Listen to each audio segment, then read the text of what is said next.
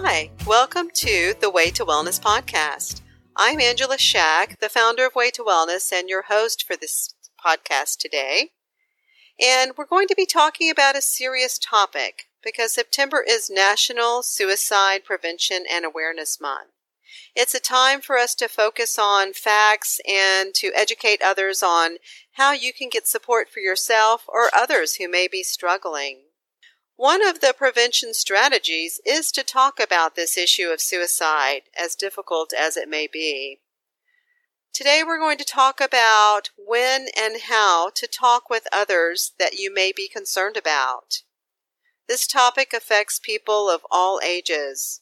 So we know that talking about suicide is a difficult topic, and even the word suicide is hard to say. People will often feel nervous about bringing up this topic with someone they're concerned about. They often fear that they could be putting the idea of suicide in the mind of that person. But research shows, and people in this situation have reported, that talking about suicide with a caring individual does not create the idea.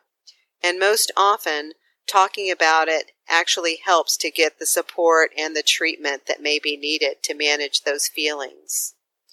Experts have also found that people do not die by suicide because of a single reason. It's typically a result of underlying stressors such as trauma in the person's life. Uh, it could be chronic pain, either physical pain or emotional pain and many mental health conditions such as bipolar disorder or depression or even substance abuse can lead to people having suicidal ideation. There are some signs to be aware of. If you see that someone you love is starting to isolate from family and friends, and they're no longer doing their usual activities, this is one indication that they're depressed and could be struggling with suicidal thoughts. You may see changes in sleep patterns, either sleeping too much or maybe not sleeping very well at all. You may notice that they are expressing thoughts and feelings of being a burden to other people, and they look or seem depressed and make statements of feeling hopeless about their life getting any better. If you hear them talking to others as if it's the last time they may be speaking to them, or giving away important possessions, that's an indication that they could be having some worrisome thoughts. And certainly if they make any statements about suicide or wishing they were no longer alive, that's a reason for great concern.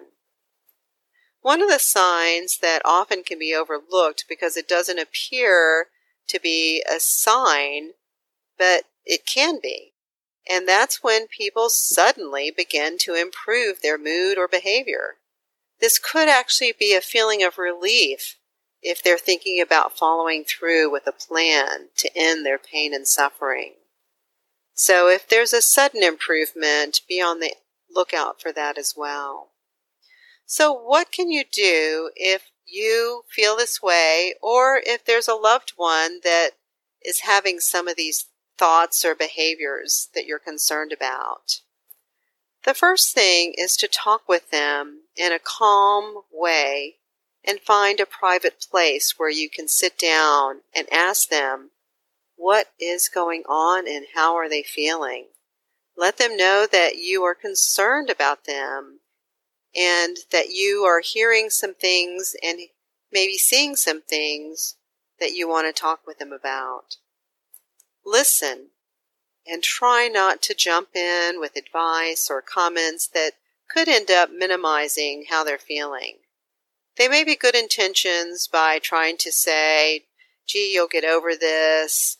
We all feel this way sometimes. It's just temporary. That's not the way they feel at all.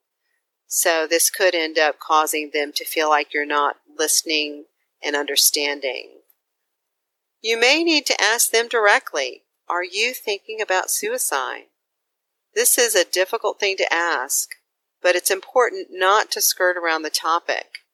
Sometimes people may want to use the phrase, are you thinking about hurting yourself? But this gives the person a way to honestly say no because hurting themselves and killing themselves is two separate things. This sounds harsh, but it could be the difference between getting someone the help that they need or not. If the person does say they're having suicidal thoughts, ask if they have a plan. And if they have a plan, what is the plan? This will let you know just how urgent the situation may be. If they have a plan, you will want to make sure that you stay with them and do not leave them alone. Immediately contact mental health services, or you may need to go with them to an emergency room so they can get an evaluation. If that's not possible, call 911 if needed. If they say they're not having suicidal thoughts, they still may need some treatment or advice from a mental health professional. So it's important to help them get the support that they need. If the person is not willing to talk to you directly, there are some hotlines that can help right away with trained crisis counselors. Contact the National Suicide Lifeline at 1 800 273 8255 or text TALK, T A L K, to 741 741. Trained professionals can talk with the person who's having these feelings and help them determine which resources may be the most helpful. There are also some websites that people can go to.